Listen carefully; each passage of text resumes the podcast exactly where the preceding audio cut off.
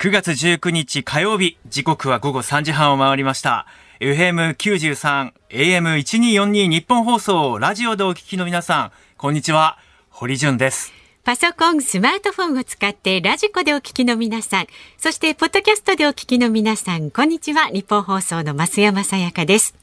ズームそこまで言うか。今日は実はですね、辛坊治郎さんが身内のご不幸のためお休みになります。でも急遽なんですけれどもね、ピンチヒッターとして堀潤さんが代演パーソナリティということで引き受けてくださいました。どうもありがとうございます。よろしくお願いいたします。いや本当にあの辛坊さんにも直接お礼を言いたいですし、うん、ズームをね聞いてくださっている方々にもお礼を言い、大阪で写真展を、はい、つい先週まであの約はつかかんやっていたんですけども。もうたくさんズームを聞いているという方が訪ねてきてくださって、まあ、でなんかこうじーっと立ってらっしゃる方がいるから、ええ、あのひょっとしてはいズームですあ隣の方は私もズームですなんか嬉しいそうなんですよ、ありがとうございます。ポッドキャストで聞いていますという方も大勢いらっしゃるし、えー、いつも普段乗る大阪に行くとタクシーの運転手さんがいつもたまたま藤井さんって同じ運転手さんになるんですけど、はい、いつもズーム聞いてます、ま、堀さんこの間代演されてましたねって代演してなかった時の番組の内容をご紹介します頼もしいですね藤井さんありがとうございます。でみんな本当にあの辛坊さんがね、えー、いろいろ普段発信されていらっしゃることに関していろいろ感想を聞かせてくださったりとか、うんはい、辛坊さんにもお礼言いますね伝えておきますねって言ったらみんなはにかんでいらっしゃいましたはい嬉しかったですね。それはそれは本当なんか私も嬉しいですよ、はい、そう本当届いてますね、ねう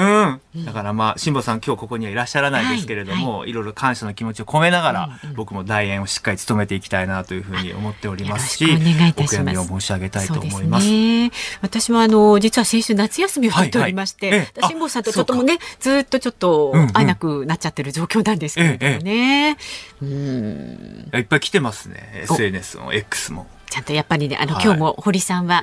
エスエヌエス 見ながらの放送ですからね、はい、ご自分でねなんだ堀潤かを今探してるんですけど今のところまだないですねないですか、はい、そうそうないですよね皆さんありがとうございます、ね、でも本当あのー、今あの世界情勢混沌としていて、えー、今日も実を言うと朝の番組であの辛坊治郎さんのゲストにお迎えする予定だったんですけれども、ね、はいもうあの国連総会がね、はい、いよいよ始まるということで、ね、今もうゼレンスキー大統領、うん、ニューヨークに到着ということでしたけれども、はい、もう世界はもう真っ二つどころかもうみっつよっついつつもうかけらのように分断されていってしまっているし、えーえーまあ、どうしたもんかなっていうのがもう本当に途方に暮れそうなんですよ、うんでその中でもそのこの番組でも以前ご紹介させていただいたスーダンなんですが、はいまあ、依然として厳しい状況なものの、あのー、日本の エヌジーオー が現場でずっと子どもたちの学習支援をやっていたところが今回の戦闘でそれが全部止まってしまっていた、えー、それがですねつい、えー、数日前になんと再開できそうだということで活動が始まったって一報が入ってきて、もう世界の首脳たちはハイレベルの首脳たちは今本当に戦闘の真っ只中、えー、駆け引き最中ですけど、やっぱこうやって市民レベルで諦めないでつながっていこうっていう、それを見ると本当に励まされるというか、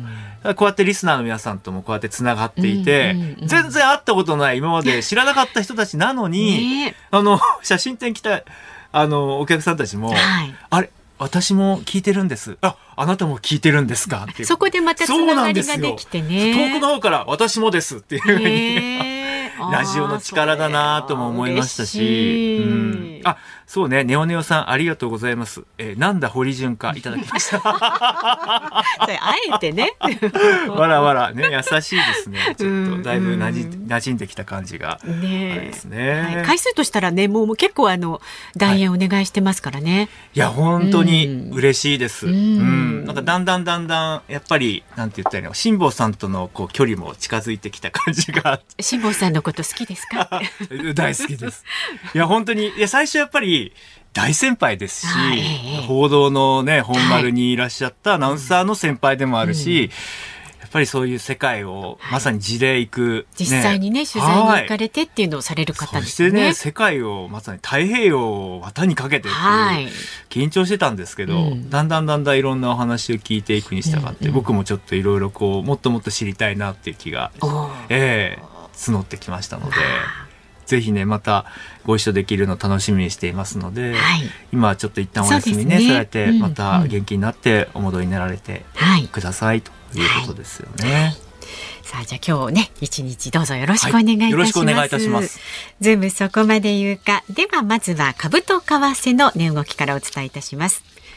今日の東京株式市場、日経平均株価はさんえいぎょうびぶりに反落しました。連休前の週末と比べますとにひゃくきゅうじゅうえんごじゅっせん安い さんまんさんぜんにひゃくよんじゅうにえんごじゅうきゅうせんで取引を終えました。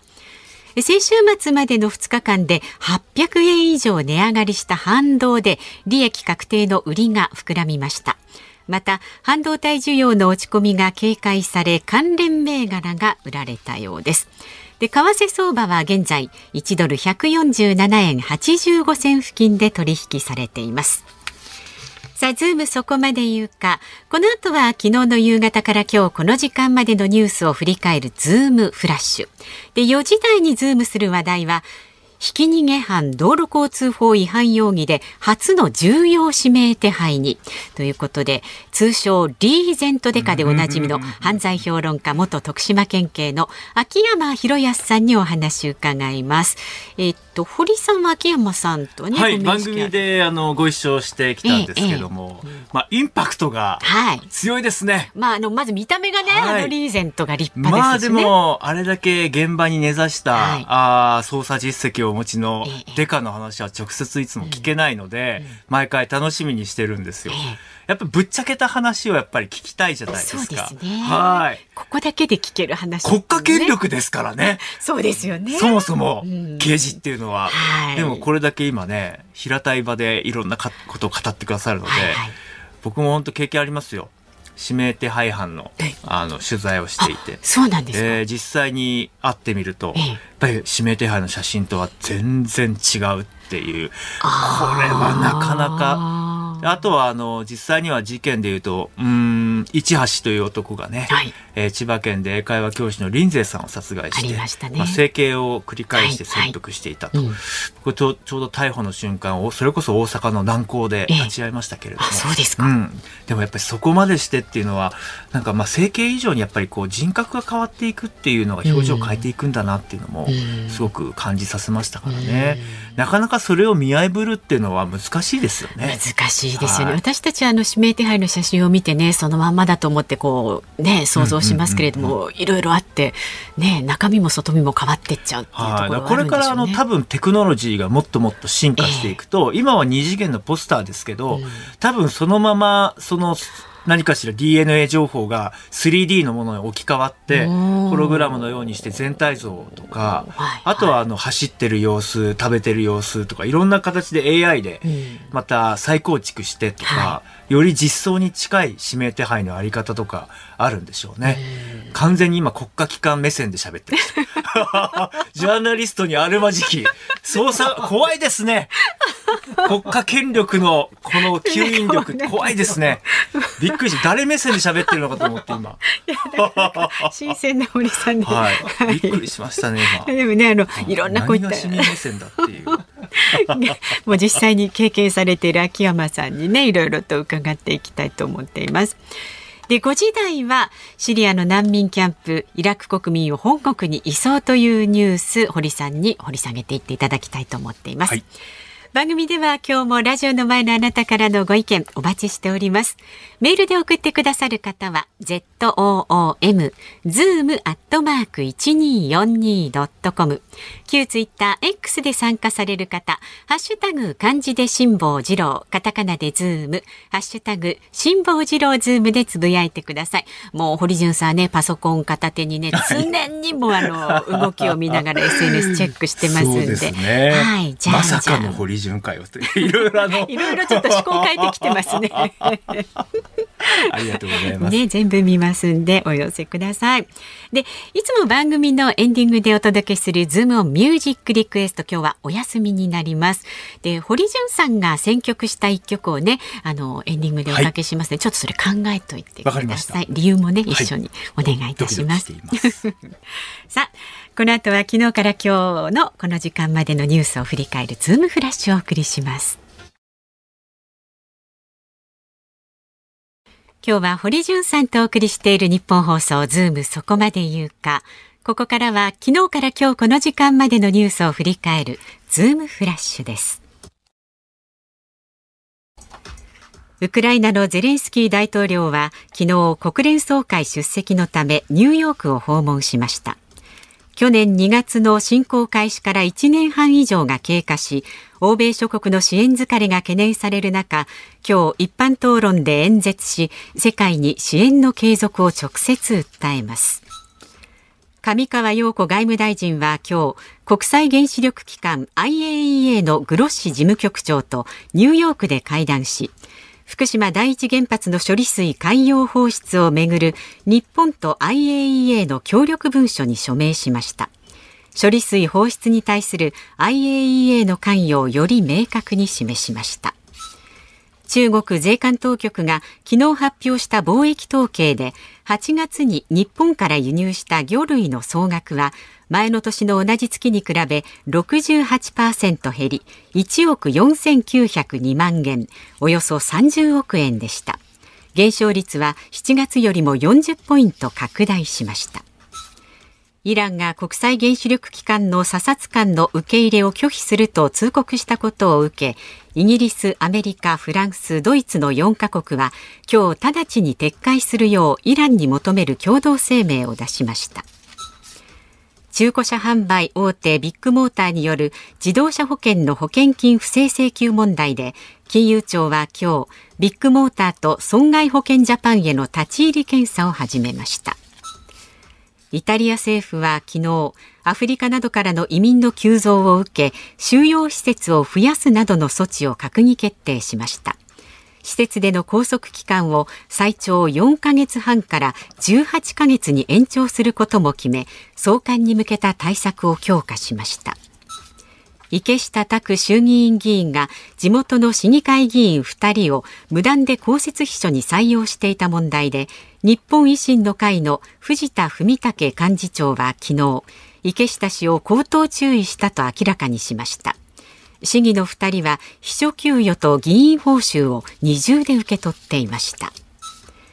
今日午前くじにじゅっぷんごろ、東京都中央区八重洲にある建設中のビルの工事現場で、ななかい部分で作業をしていた男性作業員よにんがさんがいに転落し、さんがいにいたひとりも巻き込まれました。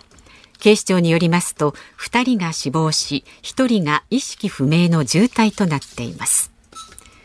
先日の内閣改造自民党役員人事の後、報道各社の世論調査で内閣支持率が上昇していないことについて、岸田総理大臣は一喜一憂するのではなく、先送りできない課題について結果を出すことによって国民の期待に応えていくと述べました。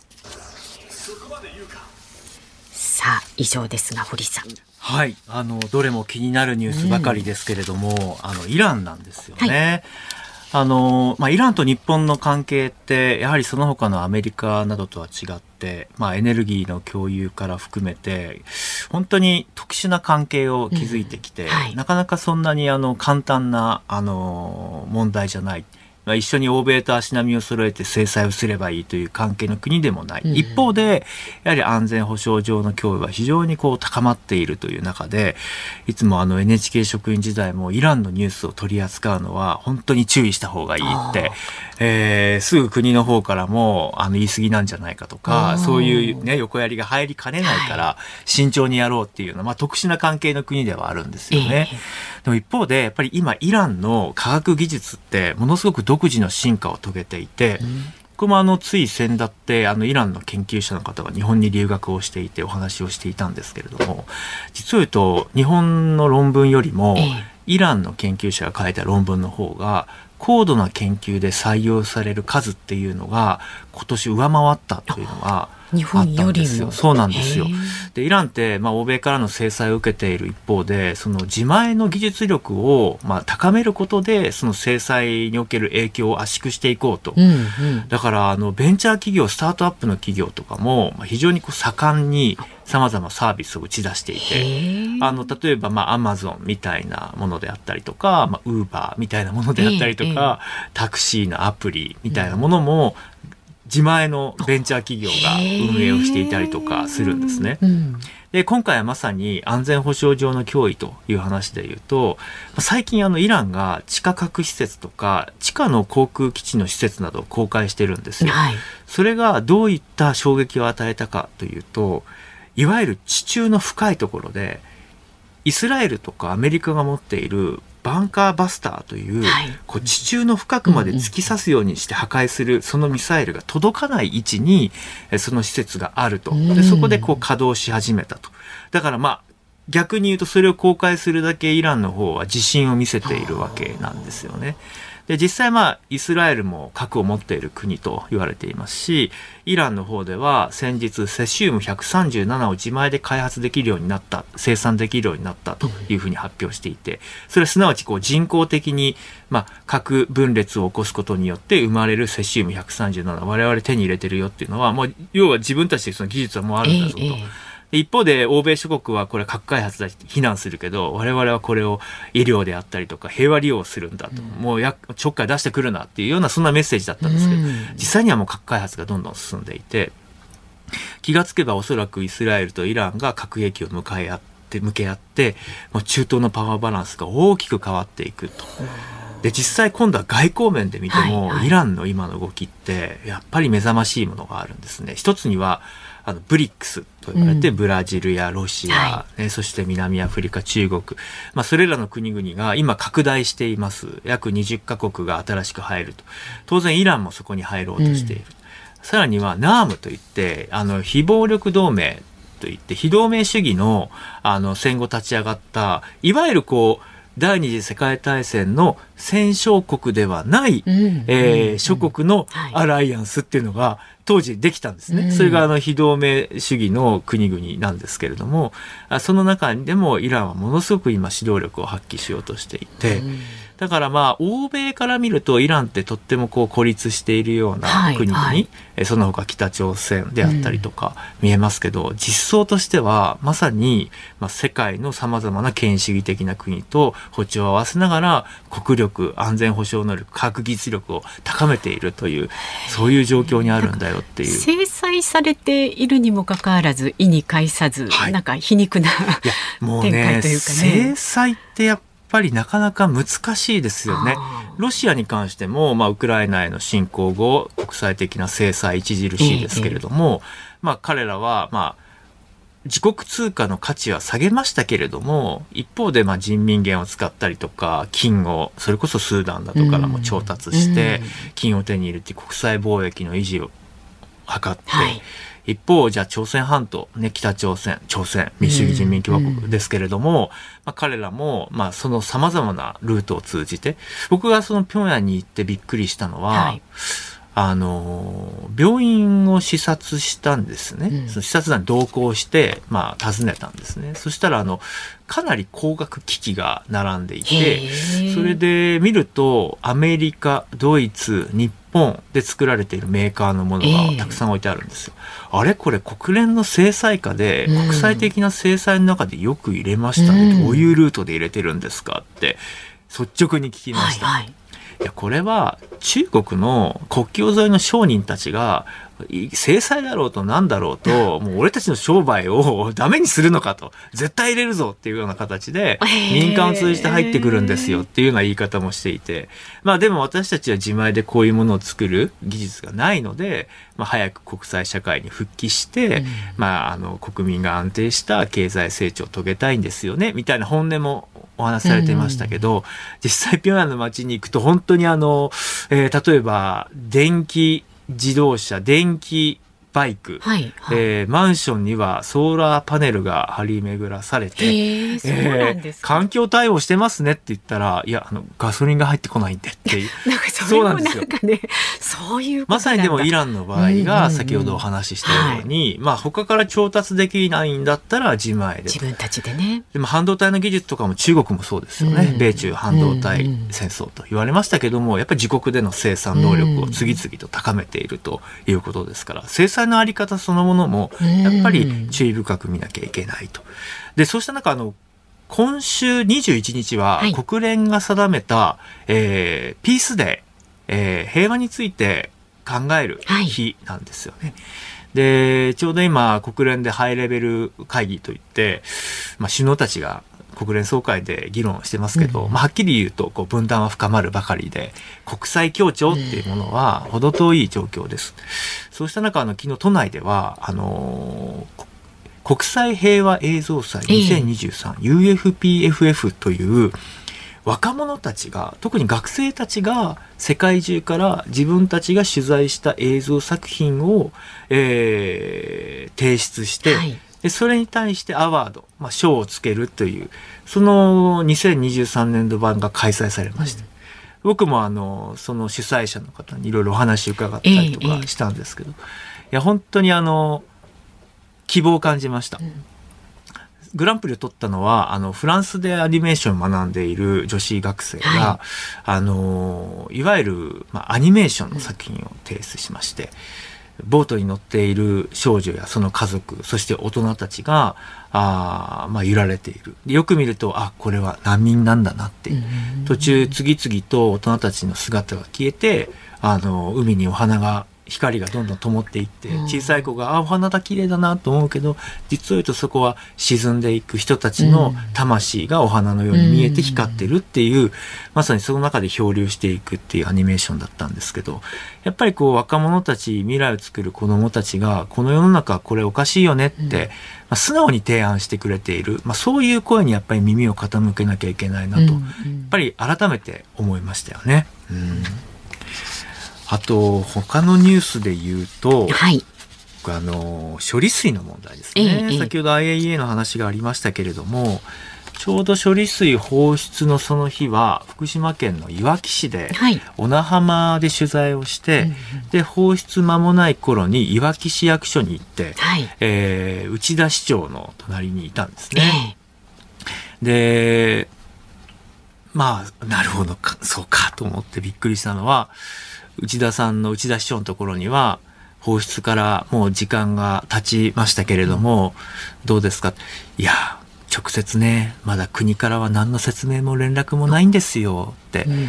で途中あの市長の方がパーッと来てあどうやら経産省の職員の方にめいが今特急に乗ってどうもいわきの方に役所の方に向かってこの後説明に来るとは言ってるんですよって、えーえーでも放出に関わるすごく大事な情報をこの地元に丁寧に説明していないっていうのはいくら海外に向けて細かく説明しますよとか、えー、分かりやすく伝えますよ発信強化しますよって言っても実際足元の人たちに向けてね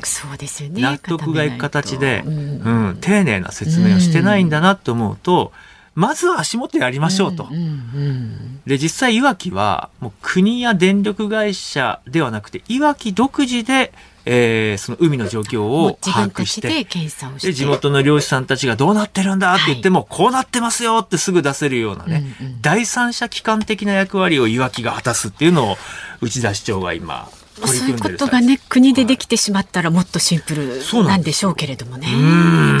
うん、お時間でございます。ズームフラッシュでした。くがつじゅうくにち火曜日、時刻はごごよじさんぷんを回っています。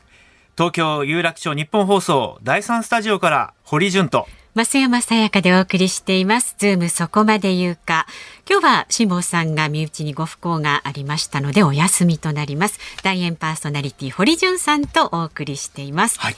でよろしくお願いします、ね、大阪で写真展のお話オープニングでも、ね、ありましたが本当に皆さんたくさんズームを聞いているという方が多分ねその中のお一人からメールいただいてますけれども、はい、兵庫県神戸市の神戸の上出方さんごじゅうさんさい男性の方は、はい、ズームを聞いてくがつようかのさんじ頃写真展を見に行ったものです。堀さんのギャラリートークをお聞きした後声をかけていただいた上に、はい、一緒に写真を撮っていただきました、はいはいはい、家に帰ってから違和感を感じたのですが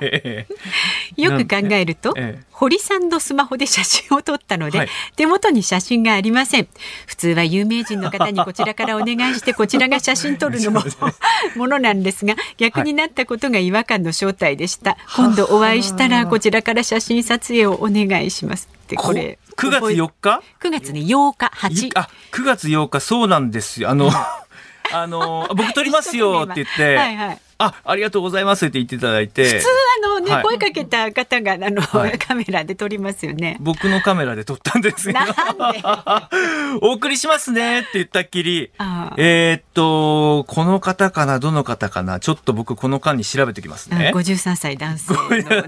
方ねさんじ頃ですって。そうなんです。いや そ, のその場で渡せる方は、うん、あの ライン, ライン にしますかとかあ、はいはい、あのやるんですけど、うんうん、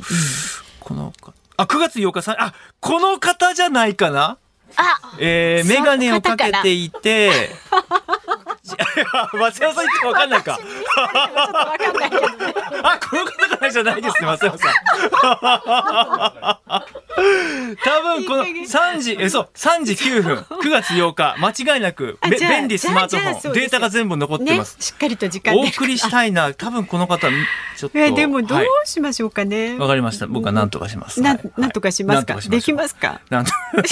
あの エスエヌエス とかにもねあるのでこう、ええ、あ, あのーってもし ディーエム 送っていただいたらの番組を介して、はいうんうん、あのお送り、ね、そうですね。あそうしよう。多分ねこのさんじはねさんじきゅうふんはちふんにこの方と、うん、さんじじゅっぷんはこの方なんですけどこの方は僕知ってる人なんで、うん、あじゃあその方じゃない、はい、やっぱごじゅうの方この方ですねですね。もう一方は女性なのでそのごじゅうだい男性の方ではない。その前の時間帯の写真を見て僕ラーメン食べてますね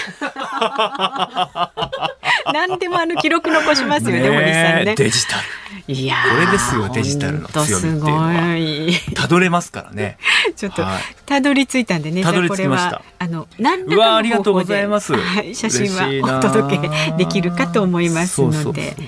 チェックのシャツを着ていらっしゃいましたねかメガネをかけてらっしゃる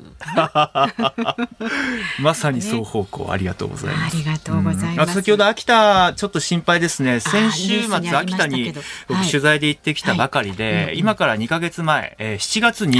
豪雨災害があって、はい、ただあの全国的にはあまり報道されていなくて、うん、あの現場訪ねたら今もですね後片付けにおあの追われてました、まだねうん、で道路も復旧してないところもありました、うんうん、実際大雨が降るといまだ内水って言って、はい、秋田のねやっぱり災害の場合には外から流れ込んできた洪水じゃなくて家の内側から水が溢れてくる、うん、内水で氾濫して、ね、内水で氾濫してくるっていうそれについての対処はなかなかできなかったっていうこと、はいはい、今回また雨が降っているということなので、まあ、ちょっと声かけ合って、うん、やっぱお年寄りの孤立集落というか、うん、独居の方も多い地域もあったんで、はい改めてあのお互いにねやっぱり呼びかけ合ってやっていきましょうっていうのは伝えたいですね、うん、そうですね、うんまあ、でもお話を伺ってると、はい、堀さんは本当にもういろんなとこ取材行かれてますね必ず堀さんの姿いや今週末からはルーマニアに取材に行ってきます、うん、へ先ほどニュースの中でもあのなかなかのねやっぱりウクライナに対しての支援疲れ、うんえー、改めてゼレンスキー大統領が訴えると言っていましたけども、はい、総会の場で実際にあのルーマニアにウクライナの孤児院があの丸ごと避難しているそうなんですよ。そうですか。もしくは親と一緒に暮らすことができないさまざまな事情を持った子どもたちがルーマニアに避難しているものの、うんうんまあ、その状況もあまり報道されていないので、そうですねあの現場では資金がショート仕掛けていて、はい、その施設を来年の頭には畳まなきゃいけないっていうところも出てきているということから、うん、あのユニセフなども支援に入っているということで実際のユニセフの方から堀さん報道してくださいって連絡があったんで、うんうん、行きますって言ってちょっと行ってきますのでまたズームでもね、はい、あのタイミングが合えばいつか報告したいなと思います。発信してください、はい、お願いいたします。さあ番組ではまだまだメッセージお待ちしております。メールで送ってくださる方 ズーム アットマーク いちにーよんにー ドットコム 番組の感想など旧ツイッター X でもつぶやいてください。ハッシュタグ漢字で辛坊治郎カタカナでズームハッシュタグ辛坊治郎ズームでつぶやいてください。さあこの後はひき逃げ犯道路交通法違反で初の重要指名手配にという話題にズームします。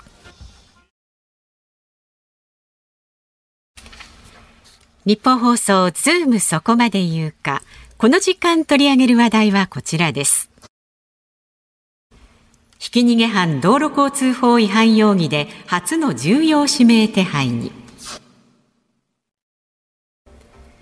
大分県別府市で去年ろくがつに大学生ふたりが死傷したひき逃げ事件で、警察庁は逃走中の八田与一容疑者を重要指名手配に指定しました。道路交通法違反では全国初のケースとなります。八田容疑者は停車中のバイクにだいに軽乗用車で追突、大学生ふたりを死傷させ現場から逃走した疑いが持たれています。さあ、今日はこのニュースにつきまして、通称リーゼントデカでおなじみ、犯罪評論家、元徳島県警秋山博康さんにお話を伺います。どうぞよろしくお願いいたします。はい、よろしくお願いします。秋山さんは僕もあの別の番組でもたびたびお話を、はいねはい、こんなに人情味あふれる刑事さんっているんだなって思うぐらい、はい、あ, ありがとうございます。今回のこの事件に関しても、はい、あの秋山さんはご遺族の皆さんと深く関わって二人三脚でやってこられた、あの事件についてあの遺族の方と直接事情を聞いたりとか、その事件現場に赴いてその事件で検証したりとかやってますので、いまだに、えー、遺族の方とは、うんえー、その ライン でグループ ライン で結びついて、で毎日のように、えー、更新しております。で、まあ、本件については、えー、道交法で、えー、指名手配打たれてますけど、背景にね、殺人と殺人未遂っていう凶悪事件がやっぱり絡んでるんですね。はい、で私も現場行って、えー、検証してみたら、やはり、えー、その事件発生の直前に八田と被害者がトラブったり、要は因縁つけられた。うんでその後、えー、赤信号で待ってた、えー、にだいのオートバイに軽よんで、えー、加速してひゃっキロ近くに加速してノーブレーキで跳ねてるんですね。でその勢いで電柱に当たって裸足のまま逃げた。やっぱり、えー、過失の事故じゃなくって故意、あえて、そうですね、はい、殺人の可能性が非常に高い。確かに僕らもあの交通事故だと言われて、ひき逃げだなどと言われていく現場ってやっぱりそのブレーキ痕がどうなっているのかとか、はいうん、やはりこう見ますけれども、はい、そこにこう殺意があるのかどうか、故意なのかどうかっていうのをまた見破っていくのは、やっぱり直接その身柄を抑えた上で聞き取っていかないと立証していくのはやっぱり難しい。あの自白だ、自白の確かに殺意があったって、自白も重要な証拠になりますけど、自白以外にもやはり、えー、殺意が認定だできる証拠っていうのはあるわけですね。うん、例えばね、あのー、刃物で刺しました。はい、それだったら何回刺したかとか、うん、どの部位を刺したとか、うん、切ったのか刺したのかとか、死ねっていうで発したのか、それはじ被疑者の自白以外の客観的な証拠で殺意が認定されるんですよ。うん、だから本件も動機面については短絡でありますけれども、先に、えー、やはり因縁つけられた、うん、これと、えー、あえて赤信号に止まっているにだいのオートバイに方向を向けてノーブレーキ、しかも加速した、それでやっぱり殺意が認定される。そこで、えー、警察も背景に殺人っていうのがあるんで、今回も、えー、指名手配、重要指名手配になったんですね。これね、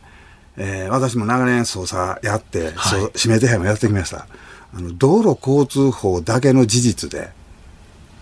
あの重要指名手配っちゃもう異例中の異例なんですよ。ああ、そうですか。過去にもないし。ああ、そうですか。絶対ないんですよ。いわゆるこうひき逃げ犯を追っていますとか、はい、まあ、それはありますよね。そうですね。そういうものとはちょっと質が全く違うということですよね。そうです。あのー、今実はあのー、指名手配被疑者っていうのは、はい、ごひゃくよんじゅうにんぐらいいるんですよ。うーん、結構いるもんですね。結構いる。あの殺人とか強盗ではなくっても万引きでも窃盗とか詐欺でもあるわけですね。だけど重要指名手配っていうのはこの八田でじゅうよにんめなんですね。たったじゅうよにんなんですよ。だからあの捜査については重要指名手配になったっていうことは大きな進展なんですよ。これどこが違うかっていうのは、例えばですよ、あのごひゃくよんじゅうにん指名手配者をおった全国のおまわりさん警察官はほとんど知らないんですよ。ただじゅうよにんについてはあのー交番とか警察署、はい、全国の交番警察署に顔写真入りの、はい、ポスターが貼られる。しかも全員、北海道から沖縄の警察官全員にこの一覧表という顔写真を配布するんですね。で、折りたたんで警察手帳に入れる。で、それを見て探す。で、特にですね、あのー、このじゅういちがつ、はい、毎年じゅういちがつは全国の警察が一丸となって指名手配を探す。うん、要は全国指名手配強化月間というのがあるんですね。だからそれが逮捕のチャンスなんですよ。それはどうするかって言ったら、全国の警察署が一丸となって、例えば管内の、えー、ホテルとか旅館とかをずっと聞き込みに当たる。うんうん、それとか、床屋さんとか、えー、整形の病院とか、それずっと聞き込み当たるんですね。で、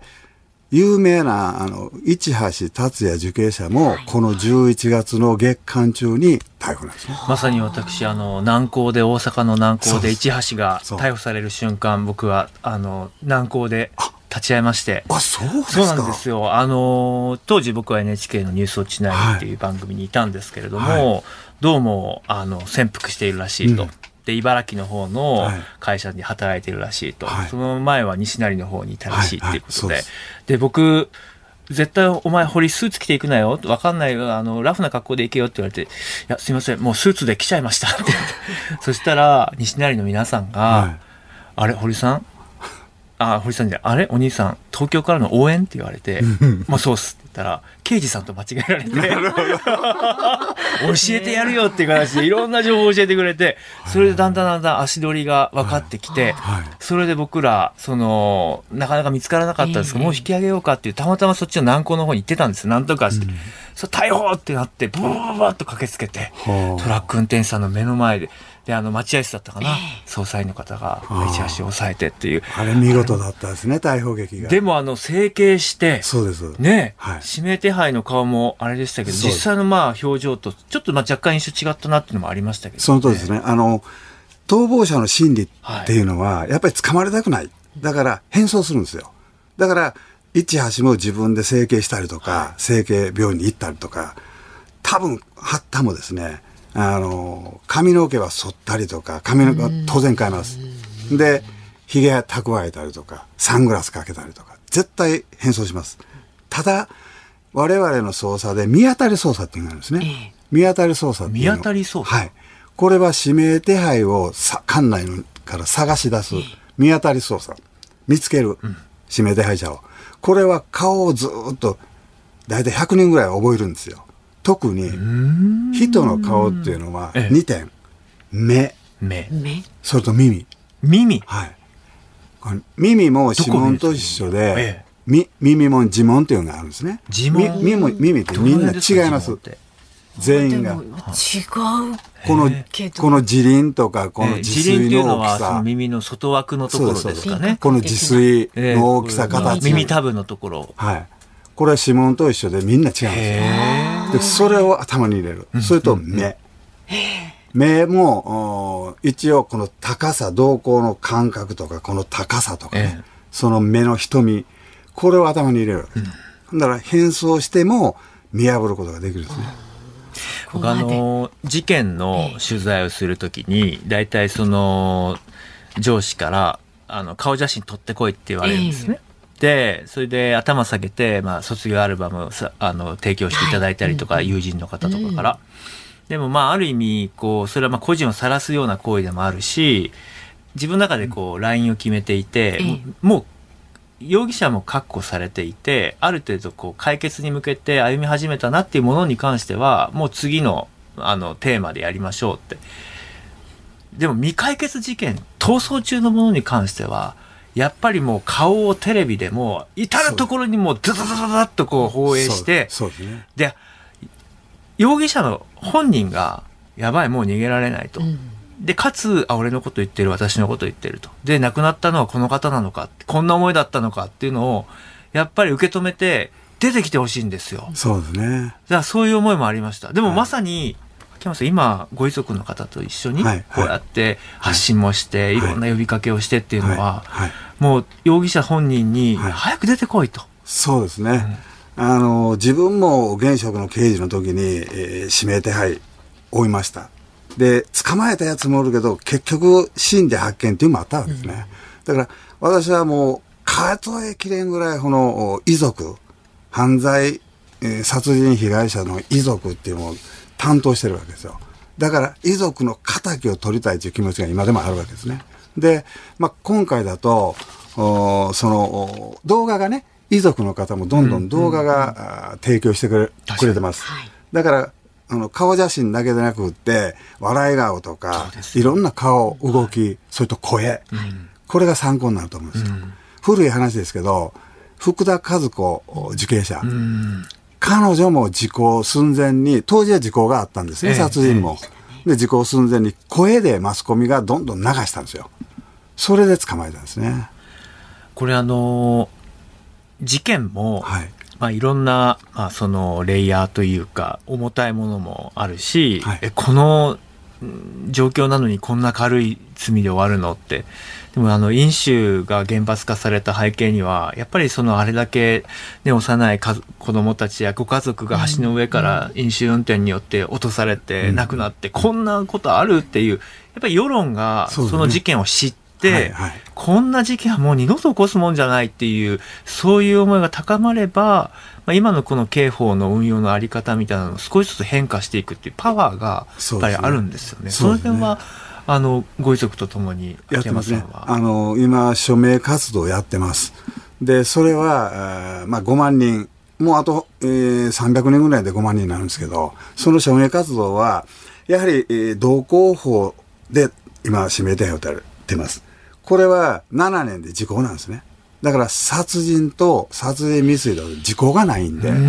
これをまさしく殺人と殺人未遂で逮捕状を請求してほしいっていう署名を活動やってるんです。そうか、今はあくまでも道交法の違反容疑だから、はい、たとえその奥に確保できた後にね、いろいろこう捜査が進めば次の罪にっていう、それは今はもう時効の壁というのが現実的な問題として直面しているっていうことですか、はいはい、そうですね。例えば、ハッタが本人が、容疑者が、えー、指名手配を打たれた。重要指名手配を打たれた。けど、その、逮捕事実が道交法だったら、ななねん逃げ通したら、俺大丈夫やろうと。そういう気持ちにも絶対被疑者ってなるわけですね、逃亡中の。けど、殺人と殺人未遂で令状請求を切り替えたら、もうやっぱり諦めて、出頭する可能性もあるわけですね。だからやはり本件は道交法、時効のある道交法だけでなくって、背景にある殺人、これを証拠を収集してきちっと殺人及び殺人未遂罪で逮捕状請求をして、そして重要指名手配で探すと、これが手順ですね。まあ、無罪の推定の原則というのがあって、まあ、あくまでも判決であの罪がまあ、立証され認められてから、えーまあ、いわゆるこう犯人というふうにまあ言うべきだと、はい、でも今回のこう事件に関しては、まあ、そういったこう原則もある上で、秋山さんがこの事件の様子をご覧になっていて、やはりこの八田容疑者がしっかりと自分の言葉で何があったのかを説明するべきだということは間違いなくそう確信を得ていらっしゃるということですね、はいはい、そうですね、はい。やっぱりあのご遺族の話を聞いたりとか、それとたまたま、えー、大学生にめいが死傷、ひとりは本当とという命を亡くなりましたけど、もういち名本当ね重傷だったんですけど、あの生命助かったんで、その方の現場の跳ねられた瞬間っていう供述が私も聞きましてね、もうあえて殺されると思った瞬間だったらしいですね。だからあえて赤信号なのにこっち向かって加速してきたと。もうこれまさしく、あの、本当、凶器っていろいろありますけど、刃物よりも、もう殺害能力が高いですね。車だったら。それほどの凶器を持って犯行を使用した車両。これでこらえてるって。これ大きな証拠だ。あ、今 X を見ていたら、それってお高いんでしょうさんから、あ、殺人は時効なくなったんやっていうつぶやきがありましたけれども、うんはい、実を言うと殺人は時効撤廃されたんですよね。そうですね、はいはい、平成、えー、平成、えー、そんなに前じゃないですよね、はいはいはい、えー、あの十数年ぐらい前だったと思います、うん、刑法はもうやっぱり、えー、あのなかなか変わらないですけど、やっぱりそういった世論であったりとか、 そうですね、うん、それが今時代とともに声を上げてきたからこそ変わる、はいはいはい、殺人で昔はやっぱじゅうごねんで時効だったんですよ、はい、だからやっぱりじゅうごねんだと早いし、やっぱり遺族のことを思うとやはり法も改正になって、えー、そういう重要事件、えー、人の生命を奪ったような、うん、そういう事件に限って、えー、時効がないと。窃盗なんかは時効がありますよね、うん、はい、直接その逃走している容疑者に呼びかけたり語りかけたりすることも、はい、秋山刑事としてはこれまでもあったんですか？ありましたね。ありました。私あの実はおい小池っていう事件を殺人犯人を追ってまして、うん、はい、あの多くの人たちがポスターで見かけたおい小池、はい、あの事件ですね、はい。あれも本当はポスターも私らが変えたんですけど、うん、も, もともと定型的なこの顔ピンときたらひゃくとおばんだったんやけど、やっぱり情報が命なんですね。やっぱりそれがゼロになったんで、やっぱりインパクトあるポスターにしたかった、うん、であのポスターに変えた。そして、えー、さらにはこのいろんなテレビに出て、私現職のね、えーえー、捜査一課の刑事の時に出て、はい、こあの当時ね小池をこう捕まえるために、うん、えー、こう情報発信してきましたね。で情報が確かにテレビに出て訴えるといっぱい来るんですね。でそれをもう全て情報が命だったんで、うん、えー、本当その情報に基づいて足で加速捜査して、私あの時は小池の本当じゅっぽんの指紋まで全部頭に入れてたんですね、うん、はい、執念ですね、はい。ぜひあの八田容疑者ですけど、えー、もし本人がね僕は違うっていうのであれば出てきて語ればいいし、 そうですね、その前にちゃんとやっぱり、はい、本当のことを教えてほしい、はい、ぜひ呼びかけあれば。そうですね、はい、あのおい小池出てこいと、やっぱりあの遺族のためにもね、えー、もう本当国民の人が今こう力入れてくれてます、はい、今は逮捕のチャンスと思います。ぜひ、えーま、このラジオをね八田が聞いとったらすいませんと出頭してほしいなというふうに思いますね、うん、はい、ありがとうございます。さあ今日は犯罪評論家の秋山博康さんにお話を伺いました。どうもありがとうございました。ありがとうございました。ありがとうございました。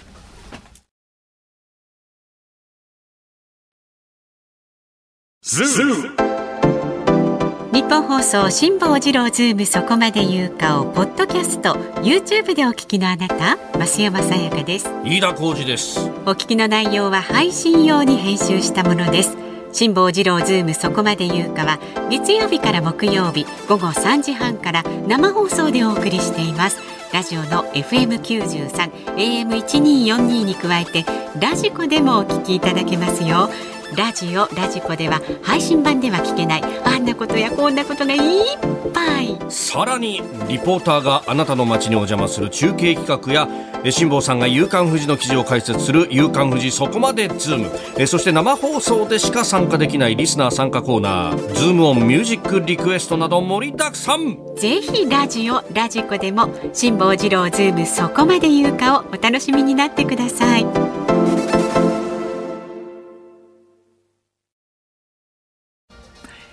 くがつじゅうくにち火曜日、時刻は午後ごじを回りました。こんにちは、堀潤です。こんにちは、日本放送の増山さやかです。今日は辛坊さんお休みのため堀潤さんとお送りしています、はい、メールご紹介いたしますね、えー、福島県のゆこぺこりんさんろくじゅうさんさいの女性の方なんですが、ありがとうございます。 エヌエイチケー アナウンサーの、はい、えー、青井実さんと堀潤さんの違いに悩まされている私、はい、うんうん、似ていますよね、よく言われませんかっていうね、はいはい、ご意見いただいてるんですが、ええ、あのー、育ちがいいのは青井くん本当にいい子で某有名な、はいはいはい、ね、あのね、もう本当に、ね、人を貶めたりとか嘘を言ったりとか騙したりとか全くしない。そうなんですよ。だから僕がフリーランスになって エヌエイチケー 辞めた後も、はい、あの時々気にかけてくれてお話ししたりとか、そういやちょっと僕辞め時見失いましたね可愛い感じなんですよ、そういう、うん、でも今ねまさにニュースウォッチナインやって、ね、そうですね、はい、芸能から報道まで、うん、でもあんな感じのいい、うんうんうん、いないですね。でもだから、はい、悩まされるぐらいこの方にとってはその堀さんと、はい、そういうイメージとこ似てるんじゃないですか。ちょっと老けてるのが僕ですよくね間違われましたよ。ああの青井さんは青井さんはですね、ずっとあの歌番組の司会もやっていたので、僕が街中で歩いているといつも見てますよポップジャムとか言って言われてあ, ありがとうございますあ一応そうやって受け止めちゃうんですねました、はい、ちょっとじゃあ気持ちはわかるのね、はい、それから千葉県鴨川市のさんじゅうきゅうさいの女性の方です。ラジオネームがななじゅうの娘さんです。私は、うん、あ堀潤氏の話し方やお声が大好きです。多分拝見したことがないので堀潤と聞いて頭に浮かばないので、どういうルックスしてらっしゃるのか想像しながら今日も楽しく聞いています、うんうんうんうん、そうですね。油取り紙のあの似顔絵みたいな、うん似てるかも。油取り紙のあの割と線で多分描けると思うんですよ。でも、はい、あの割と堀はこうしっかりしてますよね。えー、で似てる、うん、そうなんですよ。しゃしゃ簡単な顔ですよ。ああ似て油取り紙のイラスト結構そう油取り紙のこのイラスト結構鼻高い。本当だ本当だはっきりしてるんだ、はい、はっきりした顔なんですね。私はね髪型がすごい印象的ですね、うん、いつも割とツンツンツンってあの、はい、ヘアスタイルこだわってらっしゃるんだなっていうのを、えー、これがね怒られたんですよ エヌエイチケー 時代。はい上司にちょっとたまには昼ご飯食べに行かないかって言われて、あいいっすよでもちょっとこの後取材あるんで、うん、あ大丈夫すぐに終わるから、えご飯すぐに終わるんですかゆっくり食べたいですねでふたりで向き合って食堂で食べ始めて、えー、さんじゅっぷんぐらいたわいのない話をしていて、あ僕そろそろ行かなきゃいけない堀髪を切ってくれないか経営問題になっているんだそんなに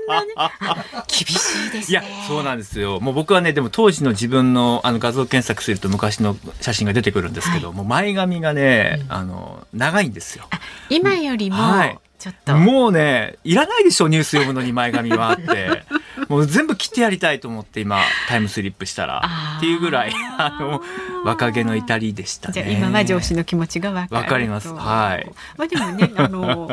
すごくこだわってらっしゃってぜひね画像検索とかしていただければなと思います、はい、油取り紙のふみふみさんありがとうございます。早速 X で送ってきてくれてますちゃんとね映像も送ってくださって、はい、ありがとうございます。今日好みって書いてありますね。確かに似てるっちゃ似てますじゃあまだまだご意見にじゅうよじかんお待ちしてますんでね。メールは ズーム アットマーク いちにーよんにー ドットコム それから旧ツイッター X はハッシュタグ辛坊治郎ズームでつぶやいてください。お待ちしております。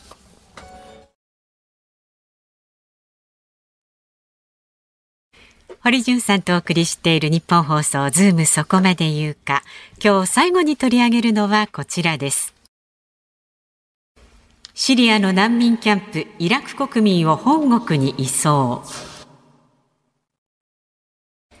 シリアにある難民キャンプアルホルから入所していたイラク国民が本国に移送されました。その多くが アイエス の戦闘員の妻や子供たちです。ヨーロッパではまさに敵の子供たちとされ、国として引き取るか引き取らないかが世論を割る問題となっています。さあ堀さん今日最後にこちら取り上げますが、はいあのちょうどまさに エスディージーズ に関して、まあ、今週はさまざま考える、はいまあ、国際的な習慣でもあるんですけれども、ええまあ、その中の一つがやはり難民の問題なんですよね、はい、あの紛争や迫害でいわゆるふるさとを強制的に追われた人の数というのが最新の数がいちおくはっぴゃくよんじゅうまんにんでいちおくを超えてるんですね、はい、そうなんですよ。いちおくを超えてしまったんですね、えーえー、で、まあ、それに加えて、まあ、今回あのリビアの水害であったりとか、はいまあ、スーダンの政変だったりとか、まあ、さらにこれは今後来年再来年にかけてはもっと増えるかなという、うん、そんな予測なんですね。その中でも最も難民の数が多いのがシリアなんですね、はい、合わせてろっぴゃくごじゅうまんにんいるんです、うん、シリア内戦からもうじゅうにねん以上が経過しました。実際にあの僕はあのシリア難民キャンプはヨルダンにあるザータリ難民キャンプというところの取材をしに行ったことがあります、うん、でここはあの日本の エヌジーオー の国境なき子どもたちという、えー、エヌピーオー が子どもたちの教育支援を続けているところなんですね。ちょうど今先週か、えー、その現場とつないで松永春子さんという国境なき子どもたちの現地の職員の方に伺ったら、そのザータリ難民キャンプもあの一時期にじゅうまんにんを超える収容者数だったんですが、えー、はちまんにんまで減ったと。ところがこのはちまんにんっていう数字がもうこのじゅうねん近く続いてるんですね、うん、でさらに言うと去年から今年にかけてななひゃくにんほど人口が増えてるんですよ、うん、ですから帰るに帰れないという、まあ、難民がまさに固定化してしまっているような状況があります、うんはい、で、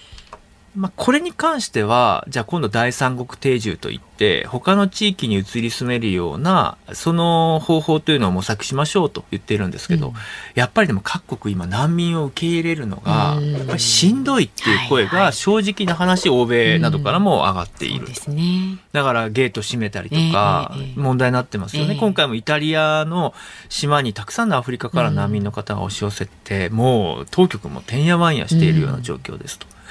ただでさえそういう状況なのにヨーロッパ諸国からしてみたら絶対に帰ってきてくれるな、なぜなら敵の子だからだと言って拒絶してきた難民の子どもたちがいるんですよ、はい、それが今あのニュースでもお伝えしたシリア国内にあるアルホル難民キャンプというところに暮らしている約よんまんはっせんにん余りの難民の方々なんですね、うん、でここに暮らしている方の多くがかつて アイエスの戦闘員として、まあ、合流していった人たちの、うんうんまあ、妻や子供たちと言われるんですね、うんはい、で徹底的に、まあ、欧米的な価値観とは全く真逆の、まあ、逆に言うとその欧米社会に対して、まあ、攻撃を仕掛ける、うん、そうしたこう アイエス の思想に染まっている子どもたちをまさか自分の国がもう一度引き取るなんてことはできないと。でしかもまあ出ていったんだから国籍だって与える必要ないと。でそのよんまんはっせんにんのうちイラクがにまんさんぜんにん余りでシリアの方がいちまんななせんにん余りで残りのななせんすうひゃくにんがいわゆるその他の地域から、うんうん、でそこには北欧の国々だったりとか、まあ、ヨーロッパイギリスだったりとか、えー、ドイツだったりとか、えー、そういったところから戦闘員として行って、はいうんでそこで子供が生まれて、うん、で両親などは戦闘の中で、まあ、殺害されて、うん、子供たちだけが残っているっていうような状況、うん、ただシリア国内はずっと紛争も続いていたのでこのアルホル自体がものすごくこう劣悪な環境だと言われてるんですね。でその中に取り残されている子供たちがどういう教育を受けるかというと、うん、やっぱりあなたたちの両親は正しかったんだと、うん、これは聖戦にやはりあなたたちもしっかりと加わっていくべきなんだっていうような、えーまあ、そうしたこう思想を教育として植え付けられていく可能性がある。小さい頃から植え付けられちゃう、はい、だからこそ今回まあイラクはですね早めにじゃあ次の戦闘員を育てるような環境ではなくて、うんはい、自国で引き受けるんだということで、まあ、あの引き上げ始めたっていうのが今回のニュースだったんですけども、まあ、欧米諸国にとってみれば本当にこれまで二の足を踏んできたものなんですよね。で日本との関わりはと言われるとにせんじゅうきゅうねんに日本国はですねユニセフを通じてごせんろっぴゃくまんえんほどこのアルホルの難民キャンプの子どもたちなどを支援するためにお金入れてます、えー、やっぱりその子どもたちに罪はないと、うんうん、でそれどんな親たちの思想的な環境であれ子どもたちには罪がない。 そうですね。でその子どもたちが劣悪な環境に追い込まれれば追い込まれるほど社会に対しての不信感や反感の芽が生まれてそれがまあ原理主義的なものに絡み取られていくと、うんうんうん、あろうことか自国ルーツの国から帰ってくるななんて言われたら、うんうん、当然こうもう絶対に行かない、うんうん、戦うってなってしまうんですよ、気持ち的にはね。で今回僕これ取り上げたのは、はい、こういう状況ってなかなか日本にいるとわからないじゃないですか、はい、いや素晴らしいドキュメンタリー映画が公開されたばかりなんですよ。東京では先週の土曜日からなんですがそのタイトルがまさに敵の子供たちというまさにですね、はい、映画なんです、うんはいはい、でスウェーデンから アイエス に参画した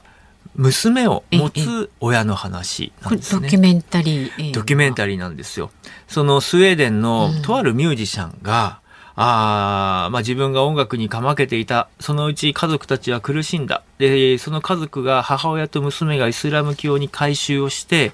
え気づけば結婚した相手と共にシリアに渡って、うん、えそして アイエス に参加して、えー、その、まあ、ご主人の方はスウェーデンに攻撃を呼びかけるほどの、まあ、テロリストになってしまった、うんうん、あしかし戦闘でその両親は命を落とした。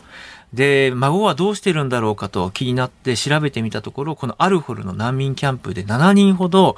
栄養状態が非常に極めて深刻な状況で、えー、とどめ置か、止め置かれていることが分かって、うん、そのミュージシャンだったおじいちゃんはですね、一人シリアに行こうと、孫たちを救い出すんだって言うんです、はいはい、うん、ところがまあ政治はそれを止めるわけですよね。でそして エスエヌエス を見ると、敵の子を受け取るのか、二度と帰ってくるな、自分の国にスウェーデンにという、そういうこう エスエヌエス であっという間にあふれ、はいはい、その中で、まあ、その方がどのようなことに悩み、そしてどのようなことを奮闘していくのかっていうのを克明にですね、えー、切り取った描いたドキュメンタリーが公開されたばかりです。でこれは本当に普遍的なテーマだと思うんですよ、うん。例えば日本でも、例えば犯罪歴がある、刑務所を出ました、ね、受刑者として勤めを終えました。ところがいつまで経ってもそのスティグマ、烙印が押されて社会的な復帰ができない、うんうん、まあ、自分たちにとって社会にとって都合が悪いと判断した人たちは遠くに追いやってしまう。例えば精神病棟の問題一つだってそうですよね。社会で抱えきれないと判断してその閉鎖病棟の中に入っていただくことで、あたかもその地域としては何もなかったように判断させてしまう、うん。だから、まあ、そういうこう普遍的なテーマが、実を言うとこの アイエス とこのヨーロッパ諸国の関係というのを見る中で、うん、えー、突きつけられてくる私たちの物語というのが、まあ、このおじいちゃん、元ミュージシャンのパトリシオ・ガルベスさんの物語から見えてくるので、はいはい、ぜひ足を運んでいただきたいなと思いまして、初日僕も行ったんですけど、えー、まだね席があの数席空いてるなという感じだったんで、うんうん、ちょっとこれはね知らせたいなと思いまして、ね、先週の土曜日からということで、うん、はい、渋谷シアターイメージフォーラムほか全国にね順次ロードショーしていくという形で、はいはい、ぜひ敵の子どもたちご覧いただければと思います、うん、ご覧になってください。ズームオンでした。お送りしているのはジョン・レノンと小野陽子、ハッピークリスマス War is over、 戦争は終わったと、はいはい、国連総会が始まって真っ只中なんで、うんうん、もうロシアよと、もう領土は返してくれと、その代わり終わりにしてくれと、なんかもうみんなで戦争やめようってやっぱり、うん、もう一回言うべきかなと思いますよね。そういうメッセージを、暴力による現状変更は許さない、うんうん、でもお互いの秩序は守り合う、はい、うん、難しいですかね。そうですね、まあでも難しいな。この曲クリスマスソングとしてはね一番乗りですよ、はい、堀さんがね年末ラジオチャリティーミュージックソンの時期を連想します、ね、ね、思い出しました。みんなリスナーの皆さん書いてくださいそうですかさあ、